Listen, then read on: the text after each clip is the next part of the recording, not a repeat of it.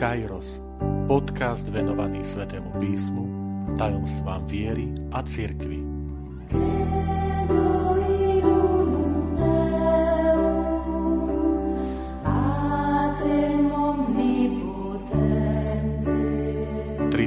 Druhá časť. Ako možno pochopiť preklínacie žalmy? Vitajte pri počúvaní tohto podcastu – Volám sa František Trstenský, som katolícky kňaz, farár v Kešmarku a prednášam sväté písmo na Teologickom inštitúte v Spišskom podradí. Pre kresťanov je kniha žalmov školou modlitby. Dokonca evanielia predstavujú samotného pána Ježiša ako toho, kto sa modlí žalmy.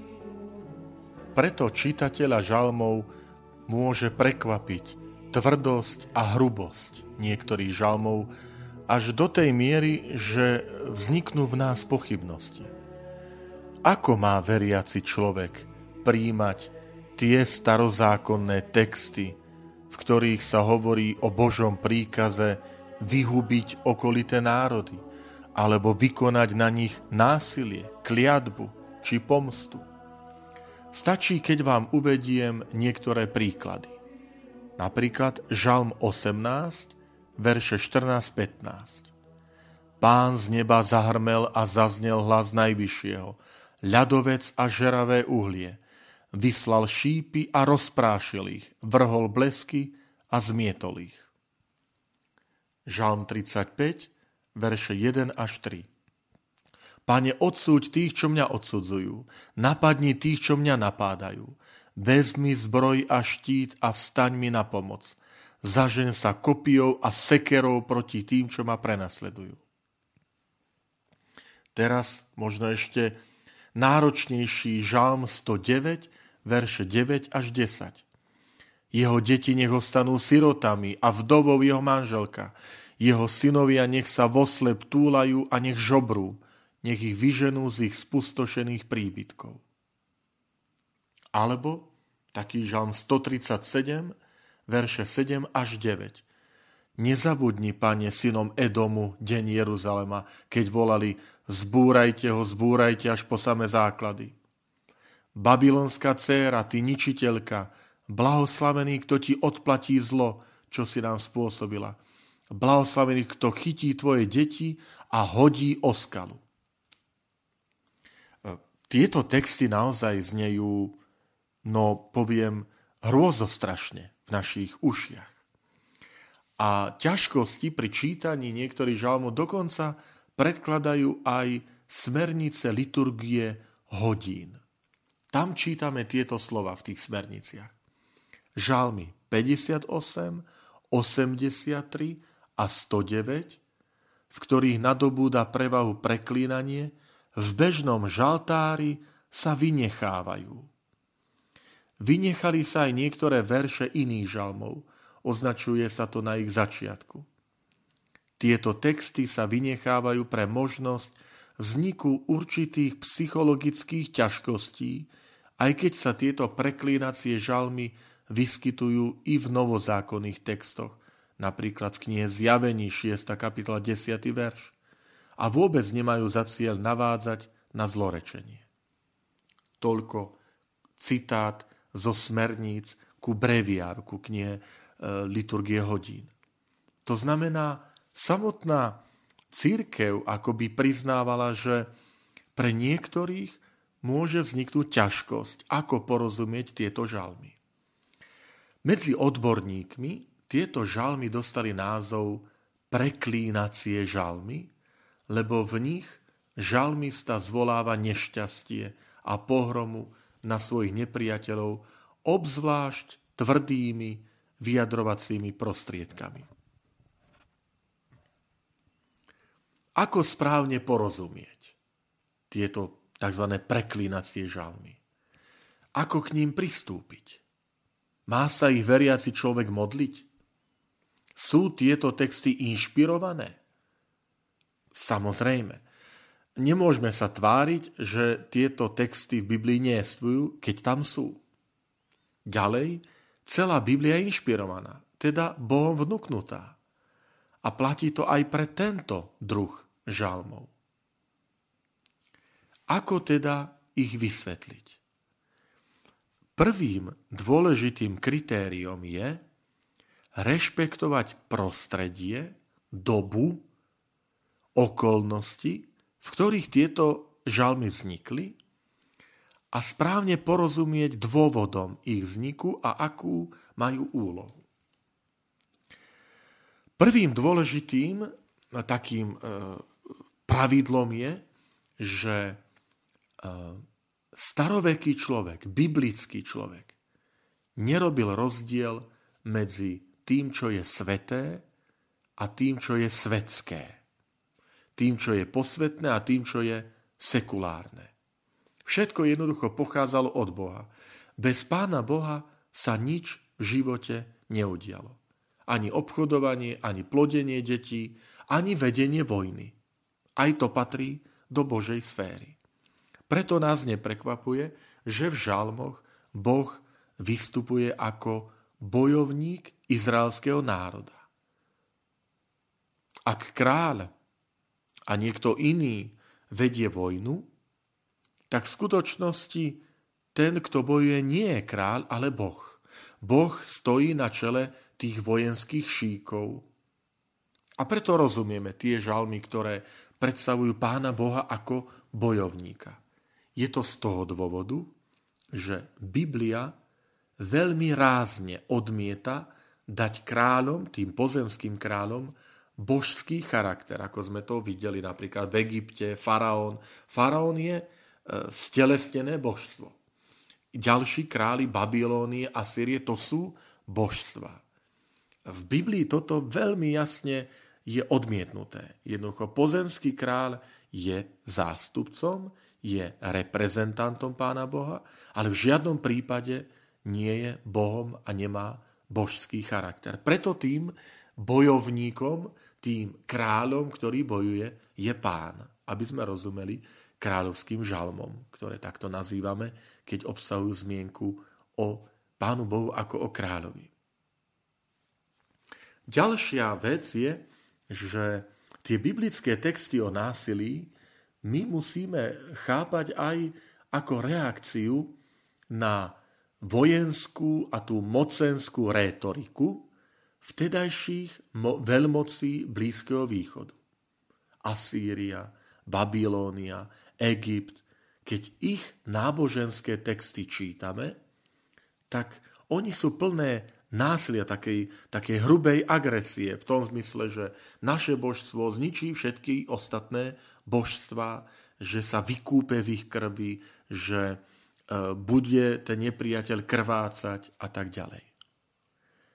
Zo strany Izraela, toho malého národíka, ak by nereagoval na túto propagandu iných božstiev, tak by to znamenalo súhlasiť s modloslužbou týchto národov.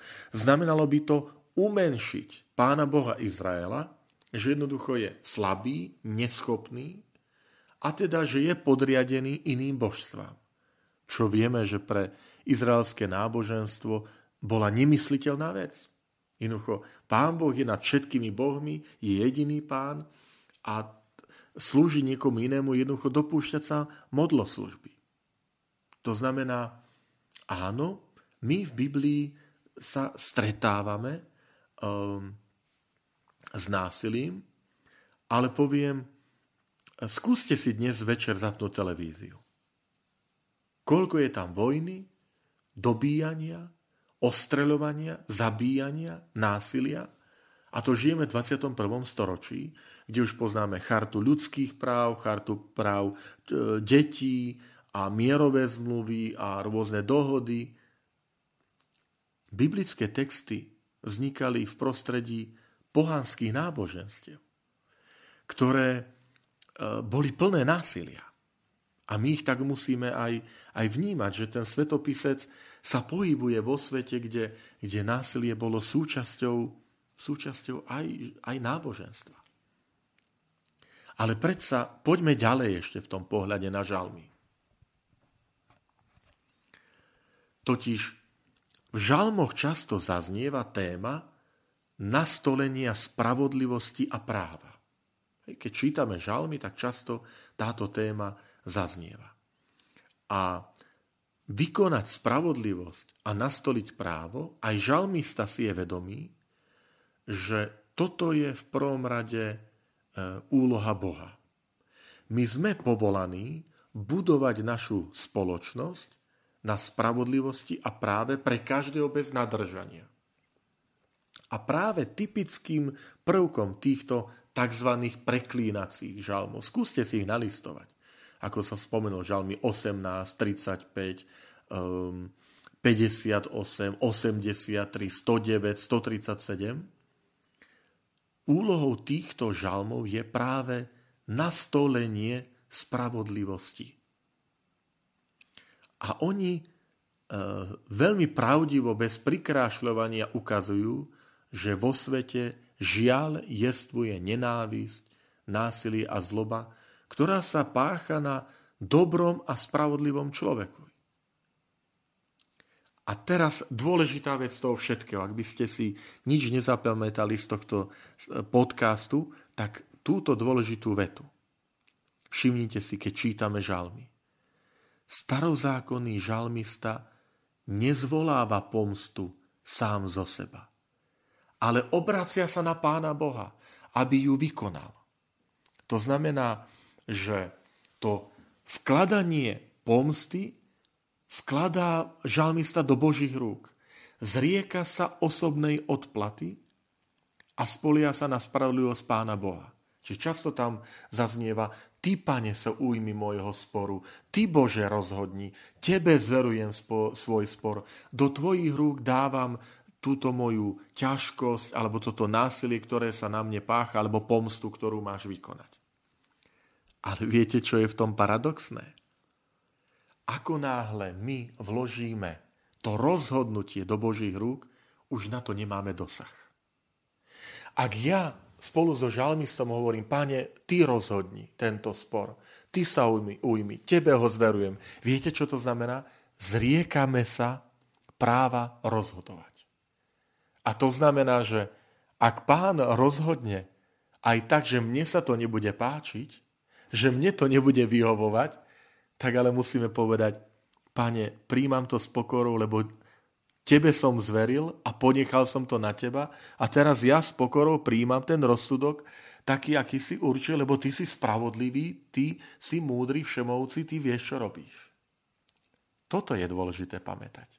To znamená, žalmista, ktorý v týchto žalmoch veľakrát hovorí o násilí, že Bože, urob toto a tamto im urob a vylám im zuby a rozbí im hlavy a znič ich – ak ty si ten spor vložil do rúk Božích, už viac nemáš naň nárok.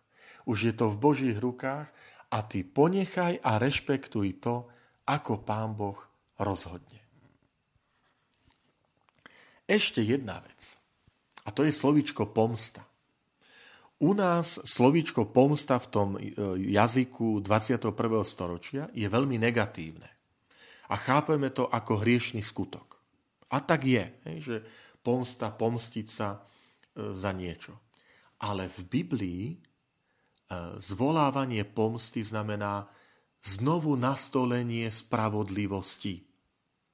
To znamená, bolo mi ukrivdené a ja len prosím toľko, koľko je potrebné, aby tá krivda bola odčinená. Čiže ak mi niekto ukradol dve polená dreva, tak ja žiadam, aby sa urobila spravodlivosť a dve polená dreva sa mi vrátili. Nie štyri, nie desať, nie dve fúry, ale dve polená. To je nastolenie spravodlivosti, to je pomsta, ak chceme to slovičko použiť v biblickom chápaní. Problém je v nás, milí priatelia, že my, keď slovíčko vezmeme pomsta, tak to znamená prehnanie, že to preženieme. Vybil si mi zub, ja ti vybijem tri lebo som zlý, som nahnevaný, ja mám na to právo, ty si mi uškodil, pozor. On ti vybil jeden zub. Ty nemáš právo mu vybiť tri, lebo si nahnevaný. A práve to, že ty vkladáš ten spor do Božích rúk, tak ty vkladáš v Boha aj dôveru, že On jediný vykoná spravodlivosť a právo nie podľa ľudských kritérií, ale podľa Božích. A práve tento druh žalmov, týchto preklínací žalm, ako ich nazývame, tak odmietajú čo i len možnosť, že by sa verný a zbožný človek nedovolal pred Bohom spravodlivosti. Jednoducho, nevinný človek vie, že Boh je na jeho strane a preto zveruje ten svoj spor Pánu Bohu. A preto napríklad aj v tom žalme 58, ktorý som povedal, že je, patrí medzi tie preklinacie, tam zaznieva v 12. verši táto veta. A ľudia povedia, naozaj je odmena pre spravodlivého, naozaj je Boh, čo súdi na zemi. Čiže Boh je ten, čo vykonáva spravodlivosť. Alebo ten žalm 109, verše 30-31 sa píše, Veľmi budem oslavovať pána svojimi ústami. Budem ho chváliť uprostred zástupov lebo on stojí po pravom boku chudáka, aby ho zachránil pred jeho sudcami. Čiže čo je zmyslom preklinací žalmov? Nie, že nespravodlivosť a, a hriech, navodenie spravodlivosti, ale človek sa jej zrieka a zvoláva pána Boha, aby, aby túto spravodlivosť podľa Božích kritérií rozhodol. Keď mi to bude na škodu, keď ja utrpím, ale teba, Pane, oslavím, lebo tebe som zvoril, zveril tú spravodlivosť, vykonanie spravodlivosti do rúk a ja to príjmem to, ako, ako rozhodneš. A toto je veľké, milí priatelia. Keď my sa zriekame našich riešení pomsty, našich spôsobov navodzovania spravodlivosti, lebo tam to môžeme prehnať, lebo tam nevidíme do srdca druhého človeka. A práve tým, že zverujeme ten spor do Božích rúk, tak vieme, že v Božích rukách tá spravodlivosť je naozaj tá objektívna. Ešte jednu vec, a to sú samotná myšlienka to, že preklínanie. Naozaj dnes to slovičko preklínanie môže znieť hriešne a rúhavo. Chcem povedať, že to také akoby preklínanie bolo súčasťou života staroveku. Totiž pri uzatváraní zmluv, pri niektorých e, podpisoch alebo dohodách e, súčasťou boli aj požehnania a preklínania. Požehnania preto, že tú zmluvu dodržíš a preklínanie, keď ty tú zmluvu porušíš, keď ju nedodržíš. Čo to znamená? Preklinanie bolo zvolávanie nešťastia na toho, kto poruší podmienky zmluvy. A toto je aj v žalmoch. To znamená, žalmista v prípadoch, keď došlo k porušeniu spravodlivosti a tou jedinou inštanciou, tou jedinou osobou, ktorá mu už len zostala na svete, je Boh, tak vtedy ten žalmista sa práve jeho spravodlivosti dovoláva. To znamená, preklínanie nie je, že, že e, posielanie niekoho, zvolávanie zla a tak ďalej. Ale je to záväzok, že ty si sa zaviazal dodržať túto zmluvu, tak ju zachovaj, tak ju rešpektuj. Po, pozrite, poviem to trošku takým moderným jazykom, keď chodíme do zamestnania. Aj tam sú, teraz poviem, v úvodzovkách preklínania. Za porušenie disciplíny, za neskorý príchod na, na pracovisko, ak príde v stave e, s alkoholom, ak nedodrží, ak poruší pracovnú disciplínu, tak ťa trv, trv, čaká toto a toto. No nie je to tiež istým spôsobom varovanie, nie je to istým spôsobom v úvodzovkách poviem preklínanie, to znamená varovanie pred porušením zmluvy. A toto nachádzame žalmoch. Napokon ešte jednu vec. A to je taký záver. Žalmy majú výchovný charakter. A ten výchovný charakter spočíva v tom, že priviesť hriešníka k obráteniu, priviesť ho na správnu cestu. A niekedy je to potrebné aj za pomoci tvrdých obrazov. Pozrite, skúste si nalistovať kázanie Jána Krstiteľa.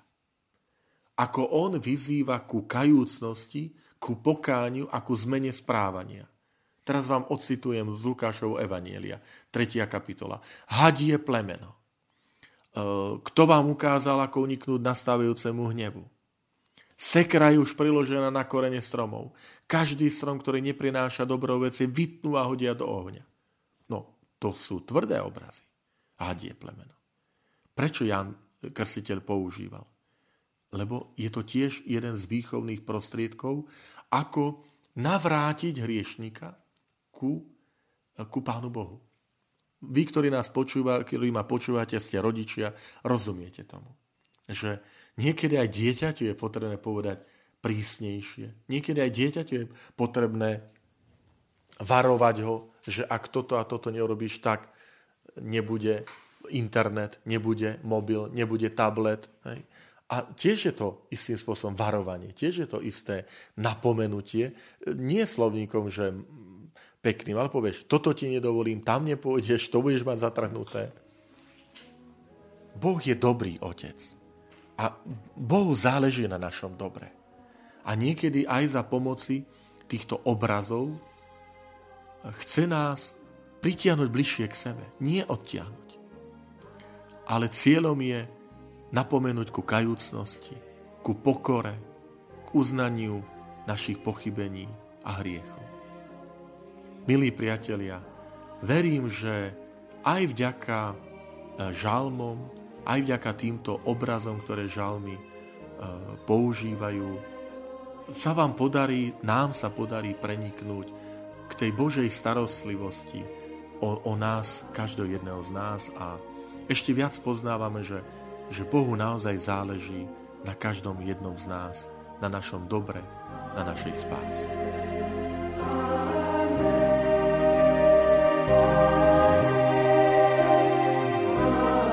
Ďakujem, že ste počúvali tento podcast. Teším sa na ďalšie stretnutie s vami. Sledujte naše aktivity na web stránke farnosti Kežmarok www.fara.kezmarok.sk alebo na Facebooku farnosti Kežmarok.